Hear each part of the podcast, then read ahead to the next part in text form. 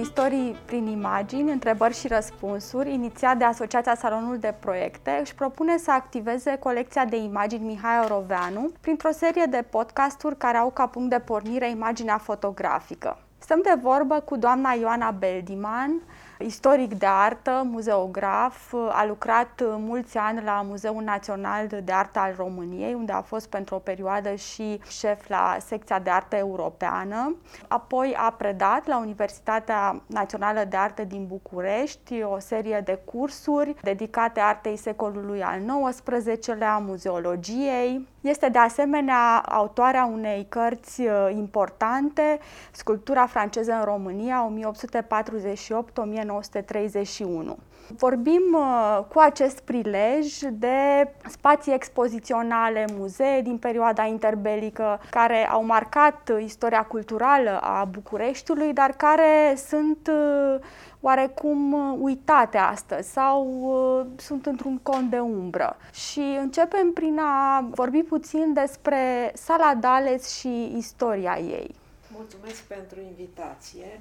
Mă bucur și sunt emoționată să mă reîntâlnesc cu Mihai Oroveanu, pe care l-am uh, cunoscut uh, în calitate de coleg uh, și în facultate, mai puțin, dar după aceea ne-am reîntâlnit în lumea muzeelor.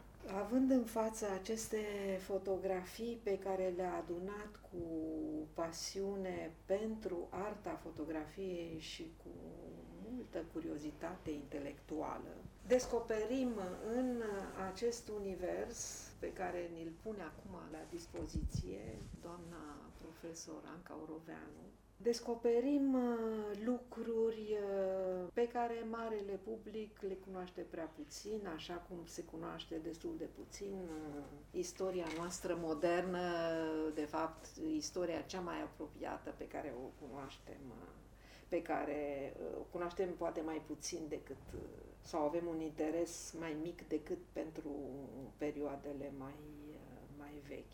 Aș spune că ceea ce ne oferă colecția de fotografii vechi de epocă, parte a acestei colecții europeanu, completează imaginea României intelectuale din prima jumătate a secolului al XX-lea, așa nume este vorba cum spunea Magda, despre universul muzeelor bucureștene. Din acest univers, mai multe au dispărut în 1948, când odată cu naționalizarea cu dispariția proprietății private a fost și s-a a avut loc și un fenomen de închidere a micilor muzee de artă care dădeau Bucureștiului un, o anumită coloratură, dădeau o anumită coloratură cartierelor în care uh, aceste muzee se aflau. Ele au fost închise în 1948 și cele mai importante lucrări din aceste muzee, care erau um, să începem cronologic. Anastase Simu, Thomas Stelian, Ioan Calinderu, cele mai importante lucrări din aceste muzee au trecut în patrimoniul muzeului care înființa Muzeul Național de Artă. Așa s-a numit și atunci acest muzeu care a fost instalat în 1948 și în anii care au urmat în fostul Palat Regal și acesta a fost începutul configurării muzeului de de artă. Avem în față, prin colecția lui Mihai Roveanu, fotografii, documente extrem de interesante despre aspectul acestor muzee, arhitectura care le găzduia, interioare din muzee, patrimoniu aflat în aceste muzee, pe care îl întâlnim uneori în sălile Muzeului de Artă. Din fotografiile de interioare putem să tragem concluzii despre concepția de amenajare a respectivelor muzee, care era concepția epocii, uneori moștenită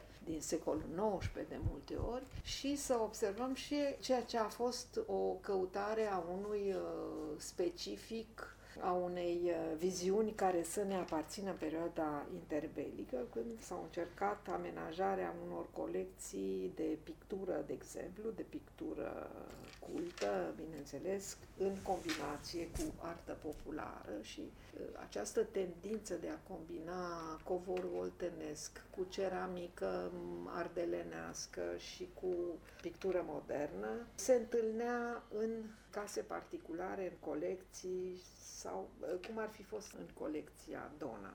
Pentru început uh, aș acorda câteva gânduri uh, unei săli de expoziții importante din anii 30, Sala Dales, care a jucat un rol foarte important până la Revoluție, în orice caz și după aia, în primii ani de după Revoluție, pentru succesiunea de evenimente cheie ale istoriei artei noastre moderne și contemporane. Și avem între fotografiile adunate cu pasiune de Mihai Euroveanu, avem imaginea sălii Dales, arhitectura concepută de Horia Teodoru, sala Dales, dacă nu mă înșel, se inaugurează în 1932.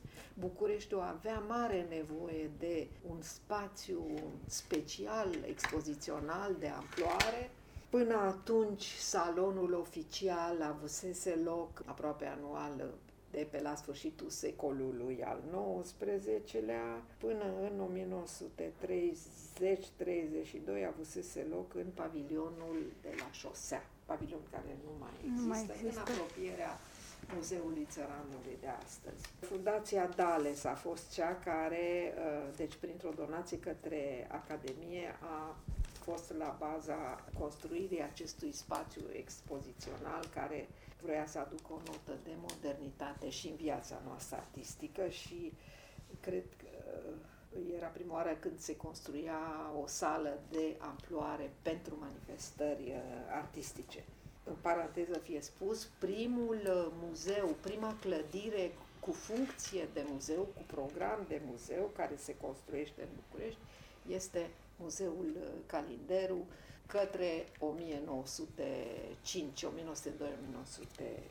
și tot în acea perioadă, 1905-1910, Muzeul Simu. Ambele având o istorie destul de tristă în sensul că Muzeul Simu a fost uh, demolat la începutul anilor 60, iar Muzeul Calinderu este o clădire părăsită și jefuită de decorația exterioară de care a beneficiat până la al doilea război mondial. Și chiar și sala Dales a suferit o transformare sala, importantă, absolut. nu? Retorcându-ne la sala Dales, i-a suferit o transformare importantă în anii 60, când i s-au adăugat niște corpuri de clădire. Avem în această imagine a sălii Dales din anii 30, în care vedem uh, că în față erau trei statui comandate unor sculptori din epocă, probabil Corneliu Medrea între ei.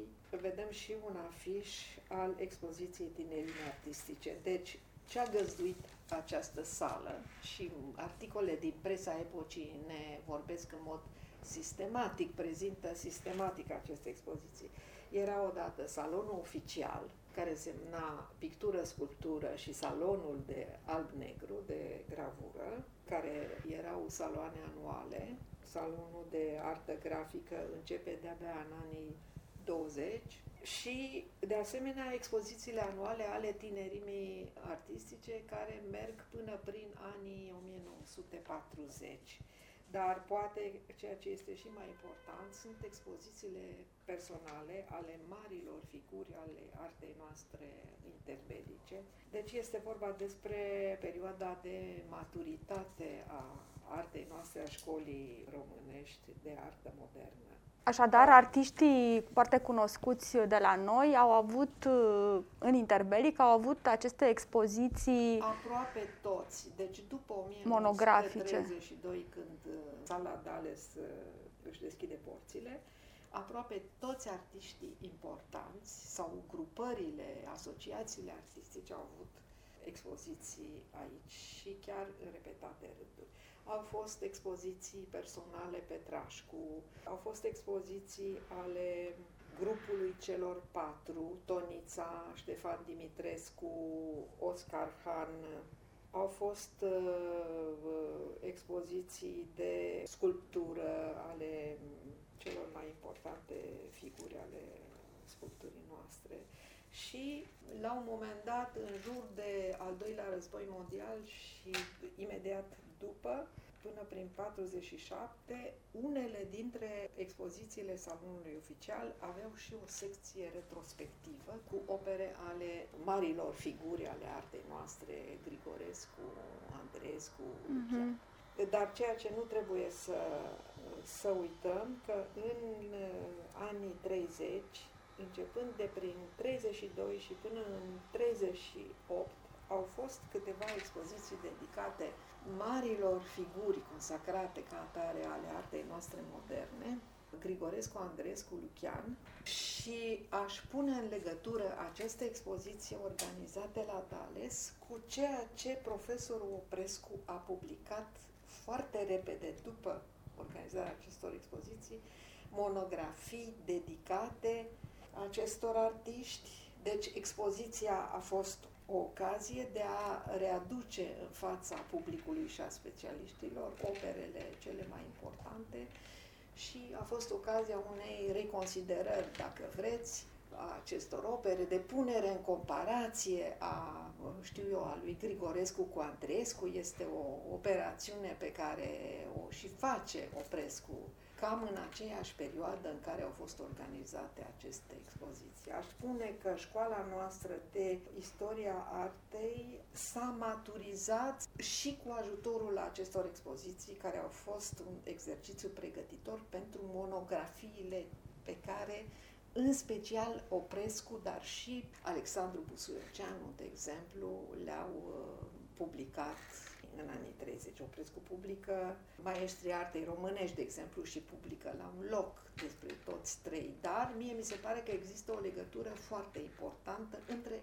da. aceste da. mari expoziții retrospective, dacă vreți, selective, atente cu separarea lucrărilor autentice de falsuri, că și asta este mm-hmm. un capitol, și ceea ce s-a scris apoi și momentul acesta de ecloziune, aș spune, în fruntea căruia se află profesorul Loprescu. Atunci, în anii 30-40, el era și șeful catedrei de istoria artei la universitate.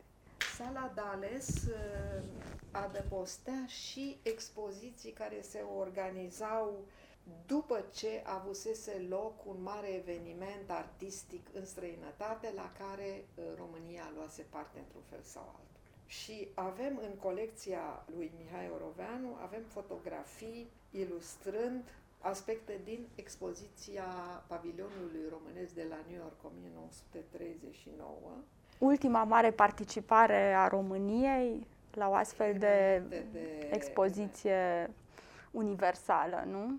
Da, înainte de, de război. Înainte de război. Și avem aici floarea vieții și a artiștilor români din epocă, pictori și sculptori. Sculptori în special, fiindcă aici, în pavilionul României, a fost multă artă monumentală, lucrări remarcabile de artă monumentală, începând de la Milisa Petrașcu, Ma Constantinescu, Corneliu Medrea, care aveau lucrări importante în această expoziție. Unele au venit în țară înapoi, altele da. nu au venit.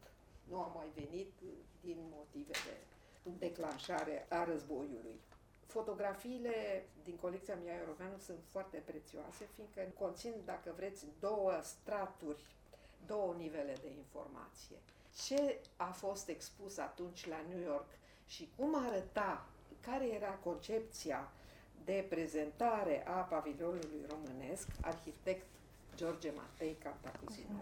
Și un alt strat, un alt uh, nivel de informație este cel al aspectului sălilor ansamblului de la Dales cu veriere, cu relația dintre parchet și pereții, simezele acoperite de pânză pe care se înșiruie aceste fotografii. Vorbim de un aspect uh, destul de epurat, nu, al acestor săli expoziționale de la Dales. Ele se voiau a fi moderne tocmai pentru a putea acomoda o lectură cât mai uh, clară și mai uh, precisă nu a ceea ce se, ce se expunea. Nu, nu vorbim de alte tipuri de, de interioare despre care vom pomeni ulterior, nu care sunt mult mai ornate, un anumit specific.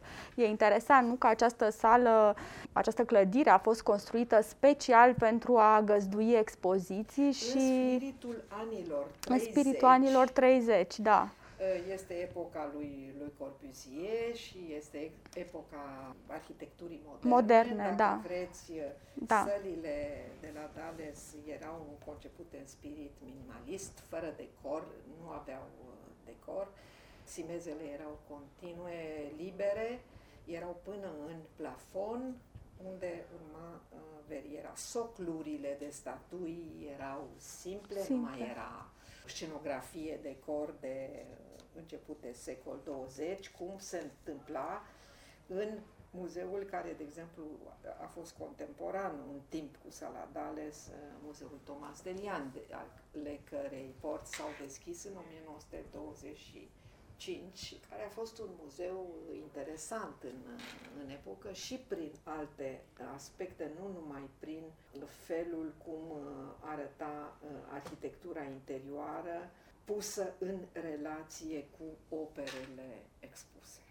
Și ca să revenim puțin la expoziția aceasta din 39, documentată într-o altă expoziție la Sala Dales, e interesant de văzut și cum istoria expozițiilor de fapt se, se intersectează cu istoria politică și cu istoria socială și cu felul în care s-a construit această idee despre națiune prin intermediul unor expoziții, nu? cum este și cea de la, de la New York care puneau mult accent pe o istoricizare nu? a diverselor episoade importante din, din trecutul națiunii și artiștii nu? care participau de fapt la acest tip de viziune, instaurată în mare parte chiar de către Carol al II-lea. Nu?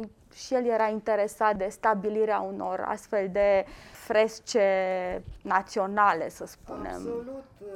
Organizatorii expoziției în frunte cu Dimitrie Gusti și bineînțeles că șeful statului, regele Carol al II-lea, a avut un cuvânt de spus. Deci țelurile expoziției erau de a prezenta România, o Românie modernă, de a o prezenta în Statele Unite și de a arăta și momente din istoria, din devenirea acestei Românii, care predominant era o Românie modernă, cel puțin așa cum se desprinde din aceste imagini și din stilul lucrărilor de arhitectură, de sculptură și din stilul tuturor lucrărilor de artă care au fost prezentate aici. O dorință de monumentalitate sau o voință Absolut, de monumentalitate da. este prezentă atât în uh, imaginea pe care o are arhitectul Geme Cantacuzino și o și realizează prin pavilionul dedicat României acolo la New York, dorința aceasta de monumentalitate, voința este prezentă în sculptura care a fost expusă. Unele lucrări sunt prezentate în, în expoziție, dar mai multe sunt în fotografii, cum spuneam, Milița Petrașcu, Oscar Han, Corneliu Medrea. De asemenea. Și destul de multe artiste femei, pe lângă Milița Pătrașcu, era și Olga Greceanu, chiar și Lena Constante era prezentă în acea expoziție, deci Absolut, era vorba și, da. De remarcat faptul că foarte, dintre autorii acestor lucrări se impun într-un număr destul de important doamnele. Da. Se impun doamnele și asta este o notă de modernitate și a celor care au conceput expoziția și este un fapt real al acelui moment din evoluția noastră uh, artistică. Era un, un moment de maturizare în care femeile artiste jucau un rol important în viața acestui uh, domeniu, așa cum s-a uh, desfășurat și cum a evoluat ea în da. perioada interbelică. Și chiar în, în platformele acestea de reprezentare internațională, că și asta e cu atât mai uh, Desigur semnificativ. Că, o, conștiința faptului că rolul femeilor este important a dictat și această notă specială pe care o are expoziția, prezența artistelor femei într-un număr mai mare decât ne-am fi așteptat. Și chiar sculptorițe monumentaliste, în afară de Ma Constantinescu, Medrea uh-huh. și alții. Fiindcă am pomenit numele sculptorului Ion Jalea, aș vrea să spun despre un lucru pe care îl cred cu tărie și anume că evoluția intelectuală și interesul pentru artă și dotarea pentru arta lui Mihai Orovean a fost în permanență hrănită de atmosfera și în care el a crescut copil și adolescenți, anume în atelierul de sculptură al bunicului său, care era nu numai un sculptor monumentalist important și care cunoscuse de-a lungul uh, vieții sale de artist și a formației sale personalități excepționale din lumea românească, dar și din lumea occidentală, fusese în atelierele Burdel, Brâncuș, avea amintiri personale despre aceste ateliere, cum se lucra în aceste ateliere. Și sunt convinsă că tot acest uh, univers artistic pe care l-a putut evoca sculptorul jale al lui Mihai Oveanu s-a împletit cu o altă zonă a cunoașterii pe care o stăpânea Jalea. El era un martor al istoriei României moderne petrecute cel puțin între primul război mondial și al doilea război mondial și în acest caz el cunoscuse personalitățile istorice decisive, le cunoscuse și personal, dar, sigur, trăise anumite momente istorice, nu numai că trăise în preajma unor astfel de personaje sau au avut ocazia să le întâlnească. Deci un univers, universul Jale, aș spune, universul artistic și universul lui de martor al uh, istoriei României moderne a fost o ambianță extraordinar intelectuală și artistică în care a crescut uh, și s-a afirmat pasiunea pentru artă, dragostea lui pentru artiști, aș spune respectul, considerația lui pentru arta contemporană, pentru artiști, cred că vine și de aici. La el era un lucru de la sine înțeles, era un lucru cimentat în el. Pasiunea pentru arta fotografică a fost de la sine, a venit de la sine, aș spune, în, în acest... Da. Dar, sigur că dincolo de ambianța care era oferită de atelierul lui Jalea și de personalitatea lui Ion Jalea, propriul lui talent, bineînțeles că și-a spus cuvântul și pasiunea lui pentru arta da. fotografică da. a fost o cale pe care el una din căile, sau poate cea principală, pe care a ales-o ca să-și exprime pasiunea pentru arta modernă. Da, și cu siguranță că diversele secțiuni din, din arhivă vorbesc tocmai despre acest interes pentru, nu doar pentru istorie, dar și pentru istoria culturală, pentru istoria instituțională. Există în mod uh, clar un, un principiu care l-a ghidat pe Mihai Oroveanu să adune atât de multe fotografii cu muzee, colecții, expoziții.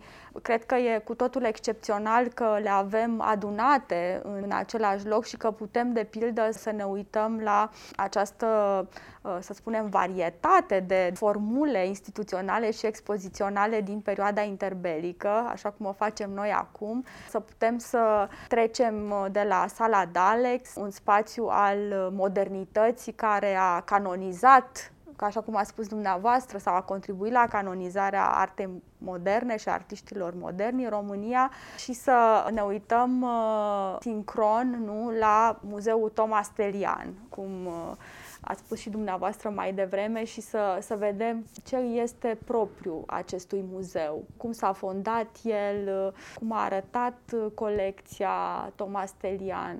Muzeul Thomas Telian reprezintă un moment, să spunem, muzeografic și cultural anterior, cum am văzut uh-huh. Sălidales. Clădirea este făcută la începutul secolului, comandată de ministrul justiției Thomas Telian, să-i fie casă, este ceea ce francezii numesc un hotel particulier, dar va fi fost prezent și gândul ca această clădire, decorată arhitectural uh, în stil eclectic franțuzesc, un eclectism, să zicem, uh, neo-ludovic al 15-lea, de arhitectul Ion de Berindei. Deci reflectă această, acest gust pentru arta fine de secol XIX și început de secol 20 al lui Thomas Stelian, personaj format intelectual și cu studii de drept la Paris la răscrucea secolelor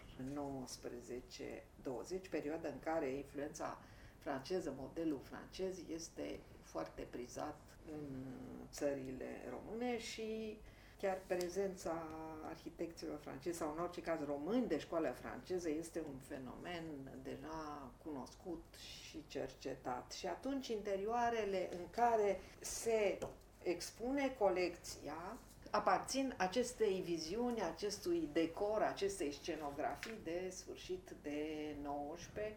E adevărat că arhitectul are o anume sobrietate și un anume echilibru în nu era viziunea cea mai încărcată care ar fi putut să ne vorbească de asemenea de început de secol 20. Ceea ce vreau să spun este că muzeul Toma Stelian, care este ilustrat în aceste imagini din colecția Mihai Oroveanu și ca arhitectură interioară, exterioară și ca opere de artă care erau expuse, adăpostea nu numai colecția personală a lui Thomas Stelian, ci și achizițiile ulterioare făcute de un comitet al acestui muzeu, în frunte cu Giorgio Prescu, cu doctorul Ion Cantacuzino, cel mai important, probabil, colecționar pe care l-a avut uh, România, nu numai interbelică, Sabina Cantacuzino, uh, Ion Jalea, iarăși ne întâlnim cu Ion Jalea, deci pictorul Ștefan Popescu. Este uh, interesant, uh, apropo de ce spuneai Magda, despre această concepție, despre instituțiile de cultură care se desprind din uh, patrimoniul de uh, fotografii. Muzeul Thomas Stelian a avut un regim instituțional cu totul aparte, aș spune, față de celelalte muzee ale Bucureștiului. De fapt, nu mă pot uh, reține să nu vă spun că fiecare dintre muzeele enumerate, care au pornit de la muzee private, unele donate, altele nu au apucat să fie donate statului, fiecare și-a avut o poveste interesantă și un statut juridic aparte, care în principiu le apăra de modificări, de demolări, de răvășirea patrimoniului. Și uh, aș aminti de faptul că în testamentul său, prin care lasă statului casa și colecția, Thomas Stelian, prin 1925,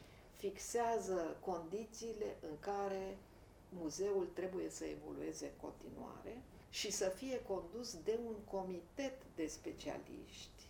Și acest comitet este ales, aprobat de șeful statului și comitetul este compus mereu, chiar când se schimbă unele personalități, numai de figuri de primul rang, cunoscători în artă și oamenii cei mai importanți din acea perioadă, anii 20 și 30. Și asta a asigurat o viață instituțională foarte atent uh, modelată, o politică de achiziții rațională și interesantă, și o politică de expoziții internaționale, nu de mare anvergură, dar a fost singura instituție muzeală din țară care a reușit să aducă expoziții de artă din străinătate la București. Și un rol deosebit l-au avut în această comisie de care vorbeam, care era obligatorie prin testament. Nu era un singur director care ia toate deciziile, ci era un comitet artistic bine și administrativ, în frunte cu Oprescu, în frunte cu sculptorul Jale, așa cum am amintit, și cu excepționalul colecționar, doctorul uh, fondator al Institutului de Seruri și Vaccinuri, Ion Cantacuzino. Așadar, era vorba de o inițiativă privată, dar în care statul, să spunem, sau Absolut. personalități importante ale vieții afirmate, ale, recunoscute, recunoscute, cu mari contribuții, cu contribuții recunoscute pe plan național și, să spunem, chiar cu o anumită da. recunoaștere internațională, luau deciziile. Și, de exemplu, politica de achiziții a unui muzeu, cum era Muzeul Tomas Telian Tomas Elian lăsase și o sumă de bani pentru achiziții și această politică era concepută de așa natură încât să poată face față la un anumit tip de, de demers de îmbogățire a patrimoniului și anume achizițiile au fost orientate. Tot timpul cât a fost profesorul Oprescu director, de fapt el e până la încheierea vieții acestui muzeu, achizițiile au fost orientate către lucrări de grafică mai ieftine pe piața occidentală și în special la Paris și la Londra au fost făcute achizițiile.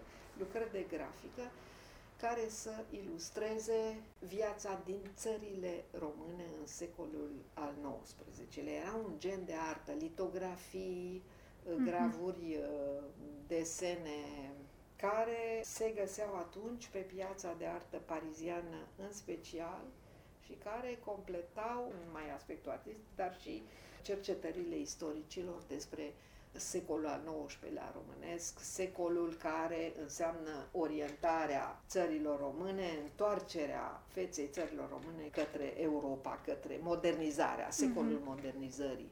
Și în acest fel se explică orientarea achizițiilor, mai ales către galeria Paul Prouvé de la Paris, unde acest muzeu a cumpărat o mulțime de litografii și de gravuri cu monumente și cu aspecte din țările române în secolul al XIX-lea. Și este interesant că amintirile acestui uh, librar și acestui uh, proprietar de magazin de antichități, uh, de cărți în special și de gravuri, magazinul există și astăzi la uh-huh. Paris, în amintirile lui Paul Pruve, grupul de cunoscători de la București, Oprescu, Cantacuzino, Jalea, nu știu nu dacă participa apare, de... dar el participa la, la dar la uh, era un grup care venea de la București, care se întâlnea cu specialiști de la Louvre și alegeau împreună astfel de lucrări care erau puse întotdeauna deoparte pentru Muzeul Thomas Delian. Mm. M-am extins puțin uh, asupra acestor aspecte care depășesc, dar care sunt conținute în istoria instituțională, într-adevăr, este un, un aspect, poate nu direct îl citim, dar el există. Exact, și, dar e uh, extrem de revelator. Mihai îl cunoștea, cunoștea da. și îl cunoștea bine prin propria lui documentare, prin sursele lui inestimabile, aș spune, de informare martori a acestor lucruri. Cu siguranță că era un model de, de muzeu la care a reflectat și el, probabil gândindu-se la posibile inițiative similare care s-ar fi putut înfiripa și în zilele noastre, cine știe. Oricum, o panoplie instituțională bogată, care merită cunoscută și în acest sens, un alt exemplu asupra căruia aș vrea să stăruim puțin este cel al Muzeului Simu, care are o altă, o altă poveste și un alt specific. Din fotografiile colecției Mihai Euroveanu putem reconstitui sau ele ne mărturisesc exact situarea, poziționarea acestui muzeu în plin centru al Bucureștiului. Este un muzeu a cărui soartă a fost dramatică.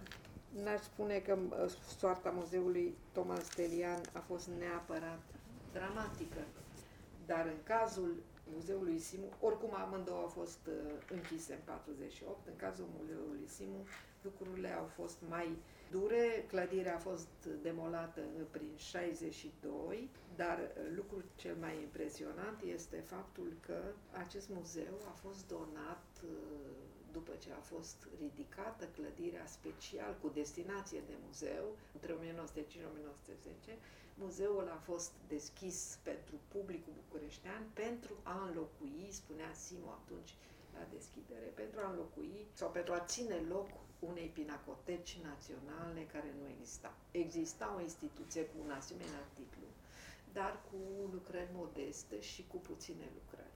Ori structura patrimonială a Muzeului Simu conținea și copii comandate la Louvre după opere din istoria sculpturii în secolul XIX și și la început de 20 muzeele de artă care nu aveau, nu dețineau un patrimoniu de excepție ca muzeele de rangul întâi, mergeau și pe această linie de prezentare a unor copii. copii. Deci o funcție didactică, o funcție de pedagogie a muzeului către public. Și muzeul este deschis de către colecționarul uh, Simu în 1910, gratuit publicului, și în 1927, după ce se înfăptuiește România Mare, deci Simu dăruiește prin uh, actul de donație și implicit în, uh, în testament în care mai adaugă, dăruiește României Mari ca să rămână pentru vecie acest muzeu. Bineînțeles că această parte juridică este ca și în cazul celorlalte instituții, dar aici încălcarea voinței donatorului capătă un aspect, un aspect dramatic. Simu, cum spuneam, era jurist ca formație, cu studii făcute la Paris și apoi a fost jurist, secretar delegație pe la, la Berlin și la Paris. Și s-a documentat foarte bine în privința muzeelor și a angajat oameni de specialitate, pe Teodor Cornel, pe criticul de artă de la începutul secolului Teodor Cornel și mai târziu uh, l-a avut în muzeu pe Marius Bunescu, oameni de specialitate care au uh, condus destinele muzeului, politica de achiziții, panotarea lucrărilor.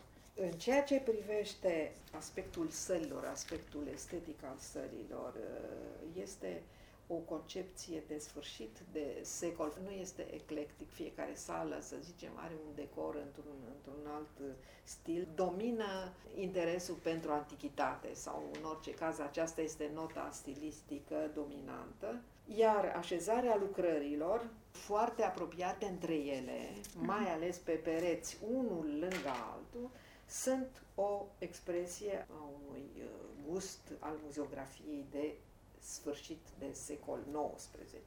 Deci, repet, muzeul își deschide porțile în 1910 și el reflectă un anumit gust pentru muzeografie din, din epocă. Acum, ce patrimoniu avea Muzeul Simo? Avea artă românească modernă, avea lucrări importante de artiștii noștri de vază, Grigorescu, Lucian, Petrașcu, catalogele. Simo a avut grijă să publice cataloage, a subvenționat cataloage care prezintă întreaga situație a patrimoniului și artă străină pe școli, predominând cantitativ și calitativ arta franceză. Și în acest context trebuie să reamintim un lucru în general știut, care apare în aceste fotografii din colecția Oloveanu, lucrările sculptorului Antoine Burdel, cel mai important monumentalist uh, până prin 1928.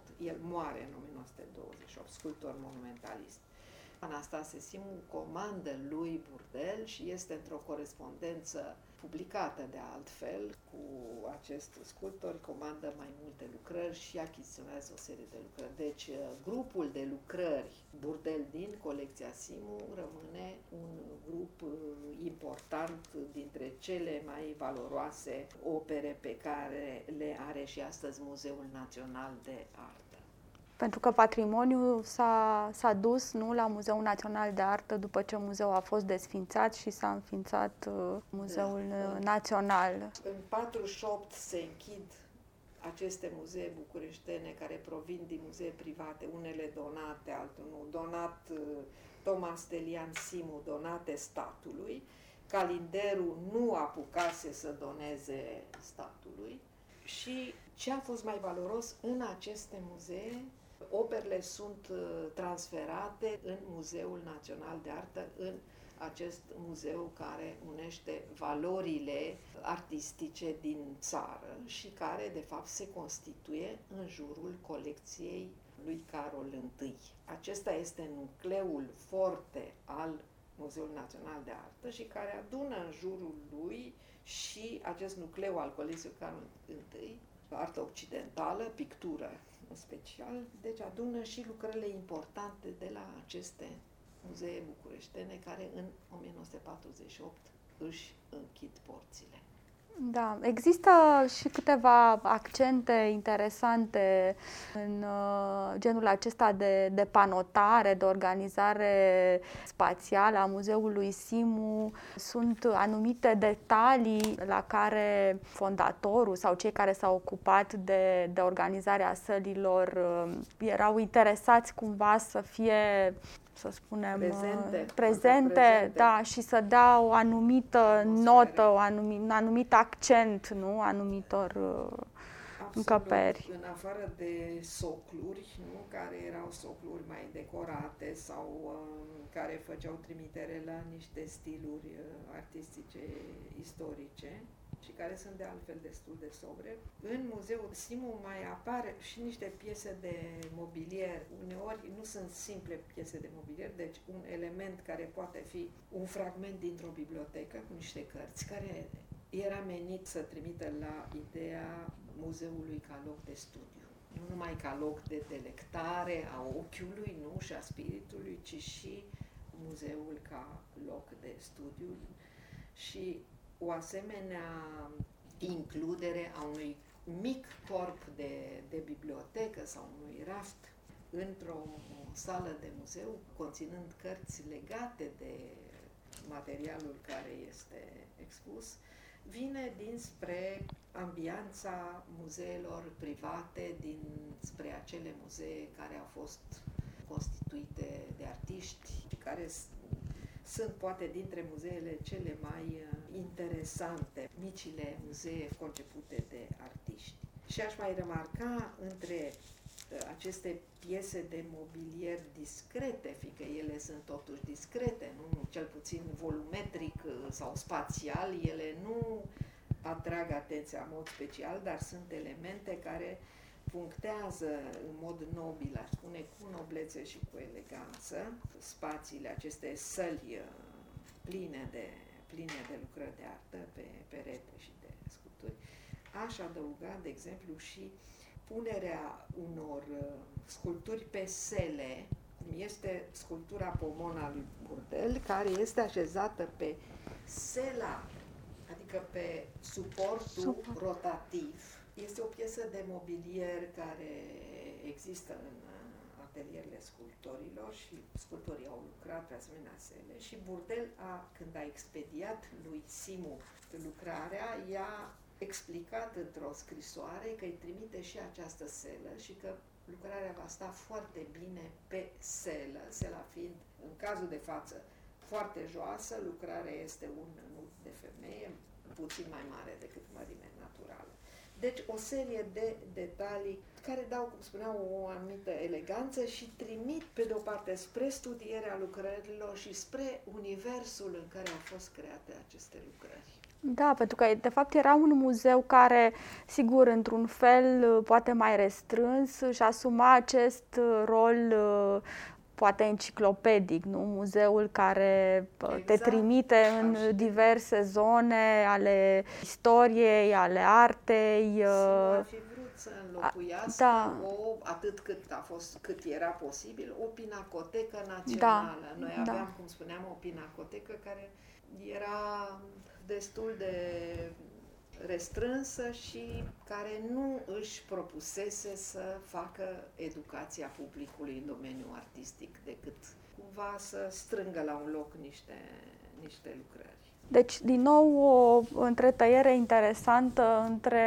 uh, această ambiție publică și inițiativă privată, nu? Și cum uh, Absolut. aceste două laturi, de fapt, se completau uh, în cazul uh, unui astfel de muzeu. Uh, și mai avem un alt, uh, un alt exemplu, Muzeul Calinderu, pe care l-ați uh, menționat ceva mai devreme și în cazul acesta vorbim de o clădire care încă mai există, însă a cărei decorație exterioară foarte, foarte specială a fost complet înlăturată în anii din urmă și avem un, un album cu fotografii de epocă, de foarte bună calitate, care uh, prezintă uh, interioarele acestui uh, muzeu. Muzeul la fel de încărcat, uh, eclectic, uh, poate ne spuneți mai multe despre el.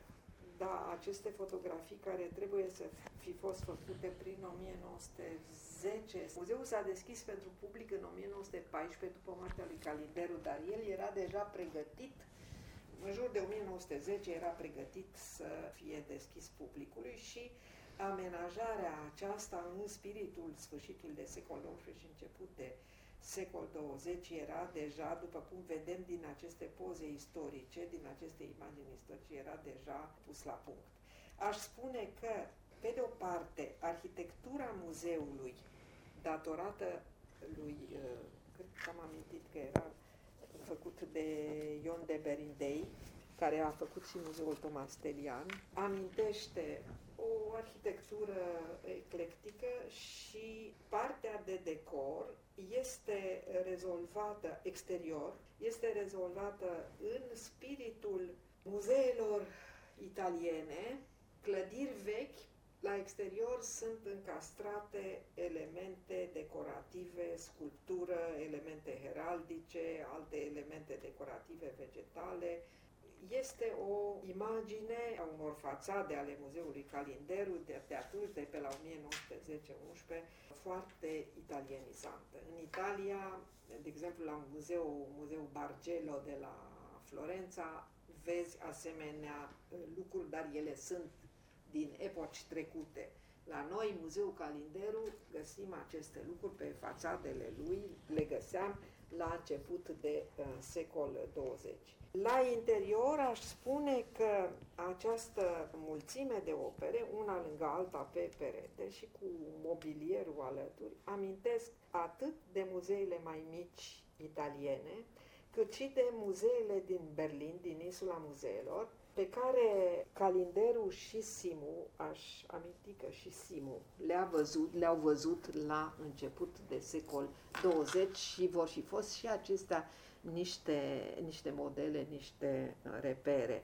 De exemplu, ceea ce astăzi se numește, sau se numește de după al doilea război mondial, Bode Muzeu, o serie dintre sălile de acolo, amenajate la sfârșit de 19 și început de 20, ar fi putut să fie un reper pentru calendarul care circula mult în lumea, uh, lumea germană și el era unul dintre emisarii lui Carol I pentru probleme de achiziții, de decorație de grădini. Cred că pentru Peleș a achiziționat el o serie de lucruri din Italia mai ales și pentru decorație interioară, regele avea alți colaboratori pentru decorarea peleșului la interior, dar Calinderu a fost totuși unul dintre emisarii care, de exemplu, sculptură de grădină, se pare că prin intermediul lui Calinderu s-a cumpărat din Italia pentru, pentru Peleș. Este și gustul personal al lui Calinderu, care, criticat în epocă, da foarte criticat în epocă, fiindcă amestecă prea mult uh, lucruri de secol XIX și 20 cu uh, unele copii mai noi. Uh. Deci el avea așa o pasiune de a achiziționa un gust din acesta, cum se spune, un compulsiv Interiorul este, este eclectic, cu elemente antichizante. Aș spune că, dincolo de, de toată această adunare și înghesuială de piese de artă, care sigur că are farmecul ei în sine, poate să nu-ți placă tocmai, că nu, nu, e, nu e modernă, dar acum are devenit modernă sau în orice caz în gustul contemporan găsește un farmec și acestei îndesir de acestor prezentări foarte îndesate de lucrări. Ca și în uh, cazurile Thomas Delian și Simu, ce a fost mai important la acest muzeu a ajuns la muzeu de artă. Aici sunt și foarte multe uh, copii, reproduceri, copii vechi, noi, uh, în epoca interbelică, problema copiei nu era privită cum e privită astăzi. Uh, și acest muzeu își propusese, dacă vreți, un uh, scop pedagogic. Dar Simu făcea acest lucru la Simu, în muzeul Simu se întâmpla acest lucru foarte sistematic. Deci, misiunea pedagogică era clar asumată. Aici muzeul rămâne în acest fel... Uh, Mai degrabă o expresie a gustului moare, colecționarului. Da, da, este gustul lui. Dar foarte importante lucrări din colecția Calinderu rămân uh, lucrările, ansamblu de lucrări Grigorescu. Asta este grupul cel mai omogen, mai compact, mai legat stilistic și ele provin din colecția fratelui lui Jean Calinderu, și anume din colecția doctorului Nicolae Calinderu, care se cunoștea bine cu Grigorescu și care trecuseră printr-o experiență de excepție împreună, fuseseră împreună pe front în 1877 și după aceea Nicolae Calinderu, doctor, cumpără o serie de lucrări astăzi aflate la Galeria Națională din Muzeul de Artă și desene și picturi sunt un ansamblu remarcabil privind opera lui Grigorescu. Patrimoniul, în rest, este compus și din alte lucrări, uh, bineînțeles, franceze, germane, italiene.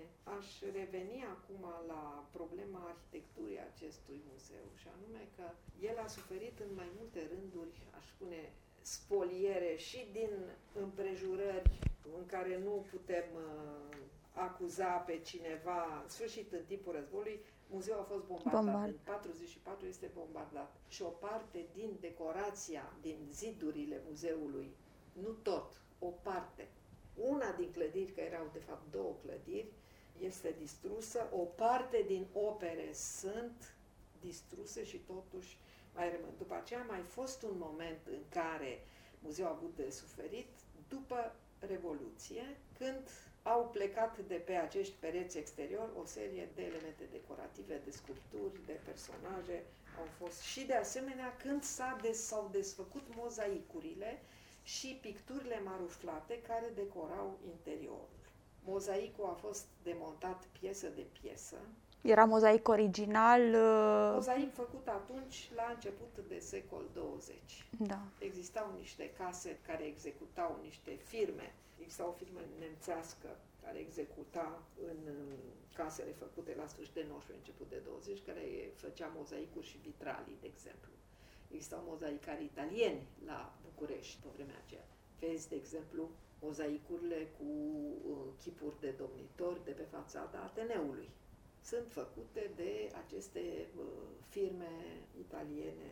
De fapt, statutul muzeului, fiindcă am vorbit aproape în fiecare caz de statutul juridic, se știa că acest muzeu urma să fie donat de calendarul statului român Ministerului Instrucțiunii Publice. Și până la urmă, Ministerul Instrucțiunii Publice intră în posesia muzeului, după un proces cu familia Calinderu, pe baza faptului că nu a existat testament, și de la Ministerul Instrucțiunii Publice, care însemna, cum ar veni astăzi, Ministerul Învățământului și Ministerul Culturii, în 48, când muzeul se închide, lucrările care sunt considerate că nu au valoare deosebită, și aici este vorba despre copii și sculptură de ediție, foarte mult sunt trecute la Ministerul Instrucțiunii Publice al Învățământului și, practic, ajung în posesia Institutului de Arte Plastice Nicolae Grigorescu. Aici va fi fost gândul lui Jean Alsteriadi, director Muzeului în perioada interbelică, care în 48 era chiar director al școlii de arte frumoase, al Academiei de Arte. Și el probabil că a avut această idee de a le lăsa la fața locului aceste copii, mai ales sculpturi, și clădirea a fost dată spre folosință Institutului de Arte Plastice Nicolae Grigorescu, astăzi Universitatea Națională de Arte din, din București. dar despre problema copiilor și a concepției despre valoarea sau non-valoarea copiei, care poate fi pusă în discuția despre soarta patrimoniului muzeului, asta este un subiect un subiect care uh, sigur aparte, aparte și da. totul se leagă de ceea ce s-a întâmplat și mai târziu cu aceste, cu aceste lucrări. Din fericire, unele dintre ele sunt recuperabile, poate la un moment dat vor fi expuse. Sperăm ca Universitatea de Arte să-și poată deschide propriul ei muzeu, nu peste, peste multă vreme și atunci moștenirea calendarul pe care o posedă universitatea să fie scoasă la, la lumină. Să sperăm că așa va fi. Până una alta avem uh, aceste imagini care ne comunică cum uh, arătau uh, lucrările și felul în care ele uh, dialogau cu arhitectura, nu? pentru că e vorba de un eclectism care se reflectă nu doar în ceea ce privește selecția operelor expuse, dar uh, e vorba și de un eclectism formidabil al spațiului interior, dar și al fațadei în acest caz. Așadar, uh, un uh, gust idiosincratic, am putea să spunem, și un colecționar uh, cu propriul său profil pe care l-a, l-a imprimat acestei instituții. Și într-o notă ușor diferită. Am putea să comentăm uh, și un alt exemplu de colecție particulară, și anume colecția Dona, pe care dumneavoastră o, o cunoașteți uh, bine, dar acum uh, avem sigur acest privilegiu să privim niște fotografii cu interiorul casei colecționarilor și aș vrea să Aș să comentăm. spune că în raport cu muzeele pe care le-am uh, prezentat mai mult sau mai puțin până acum, care erau gândite ca muzee, aceste interioare erau gândite ca muzee de epocă, cu atmosfera lor, cu ambianța lor, legată de secolul XIX în special. Aici avem de a face, în aceste fotografii foarte prețioase din colecția mea europeană, aveam de a face cu interiorul unei case particulare care devine muzeu prin forța împrejurărilor, dar rămâne o casă în care se trăiește și este decorată strict după gustul sau amenajată și uh, strict după gustul colecționarului și aș spune că linia pe care merge este cea de căutare a unui stil al interiorului care trebuia să fie un interior, să zicem, românesc al unui colecționar de artă modernă din România. Deci să aibă acea tușă, acea culoare de... Specific local, să spunem. Specific uh, local. Și, într-adevăr, vedem din aceste fotografii și eu mi-aduc aminte din acea unică vizită pe care am apucat să o fac în colecția Dona pe la începutul anilor 70, când încă nu era desfăcută și nu era donată aproape în întregime la Muzeul Colecțiilor. Deci mi-aduc aminte de aceste lucruri. Covorul oltenesc, covoarele orientale, ceramica transilvaneană, am vorbit de fapt de aceste perdele făcute din uh, covoare, un fel de cortine, în dialog cu pictură românească, nu cu pictură din toate școlile europene, doctorul Iosif N. Dorna, care este principalul autor al colecției la început de secol 20, este unul dintre cei mai importanți colecționari de artă românească modernă și aici găsim Grigorescu, Lucian, Tonița și o serie de alți artiști. Tablourile au fost donate după al doilea război mondial în mai multe rânduri către stat, în anii 50, probabil cu o anumită forțare a situației către stat și apoi, cum spuneam, când în preajma organizării Muzeului Colecțiilor, care a fost organizat, care a fost deschis și a deschis porțile după cutremur. Cutremur a fost ocazia când s-au adunat, a fost adunate la, la un loc opere și din vechi donații și din donații de atunci, din colecțiile particulare. Deci aș spune că Uh, colecția Dona avea un colorit, avea o, o atmosferă cu totul specială și altfel decât Simu și Calinderu, unde nu exista Simu, Calinderu sau care urmau totuși niște coduri muzeale, zicem, niște repere, niște repere da.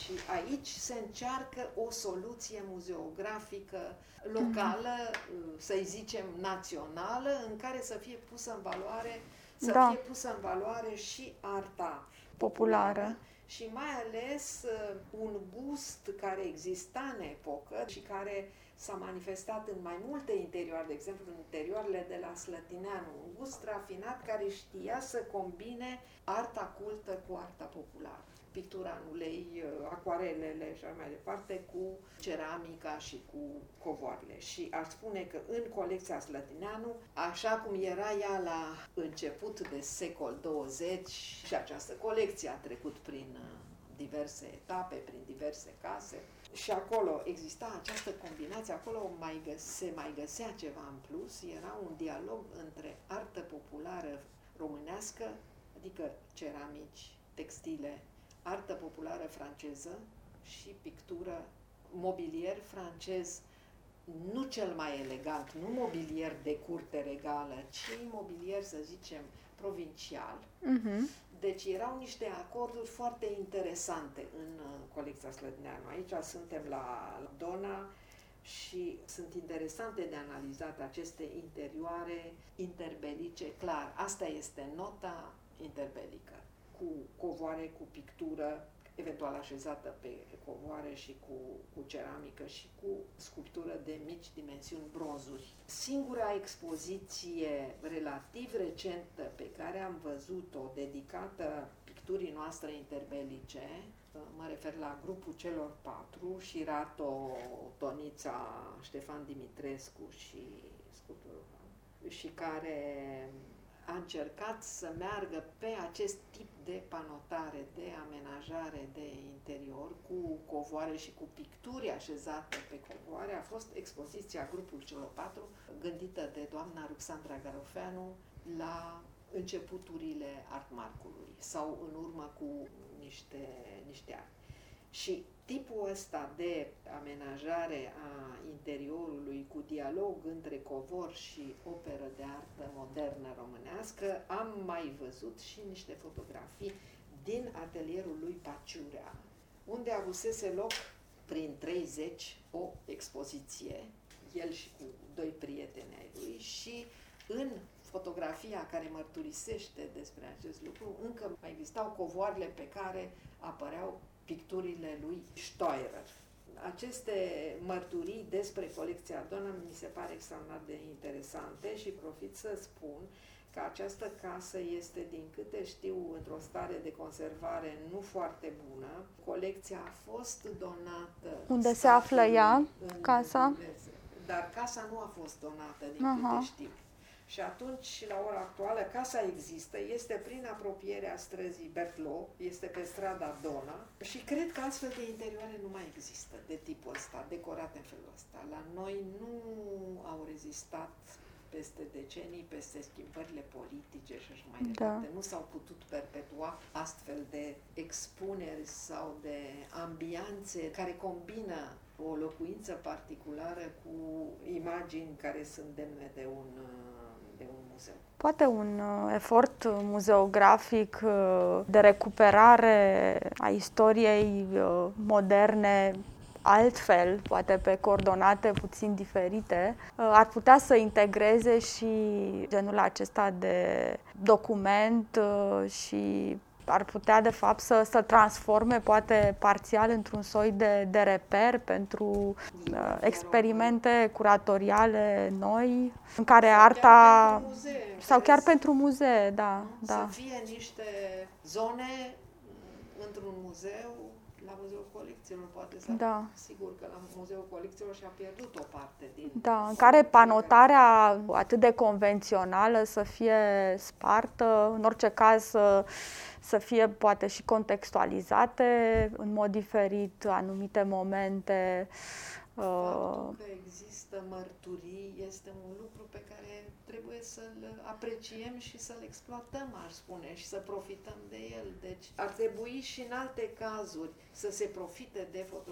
Nu mai vor... nu vorbesc acum de colecția Mihai Oroveanu, dar probabil că și pentru alte muzee de mici dimensiuni s-ar putea organiza asemenea măcar pseudo-reconstituiri, de, reconstituiri de atmosferă. Fiindcă un muzeu care are atmosferă este un lucru extrem de prețios și care atrage foarte mult și nu degeaba micile muzee de atmosferă, între care muzeele case de artiști, sunt între uh, tipurile de muzeuri cele mai apreciate astăzi.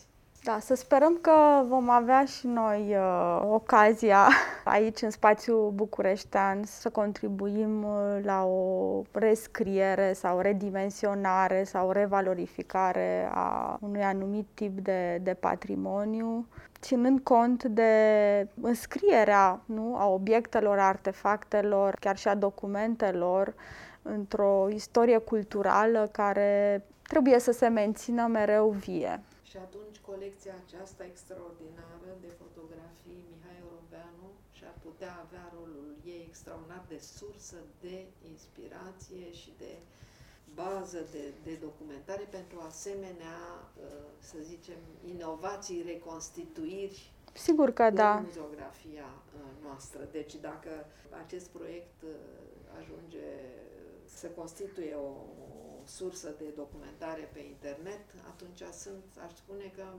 îndemnul de a apela la toată informația, să zicem, estetică și de gust artistic pe care le conține aceste poze, aceste lucruri pot fi valorificate de muzeografii noștri și de curatorii noștri și în expoziții și în uh, expuneri permanente. Să sperăm că așa va fi. Eu vă mulțumesc foarte mult pentru, pentru prezență și pentru faptul că ne-ați spus atât de multe lucruri despre aceste instituții și da, vă suntem recunoscători. Mulțumim! Mulțumesc și eu pentru invitație și plăcerea a fost a mea.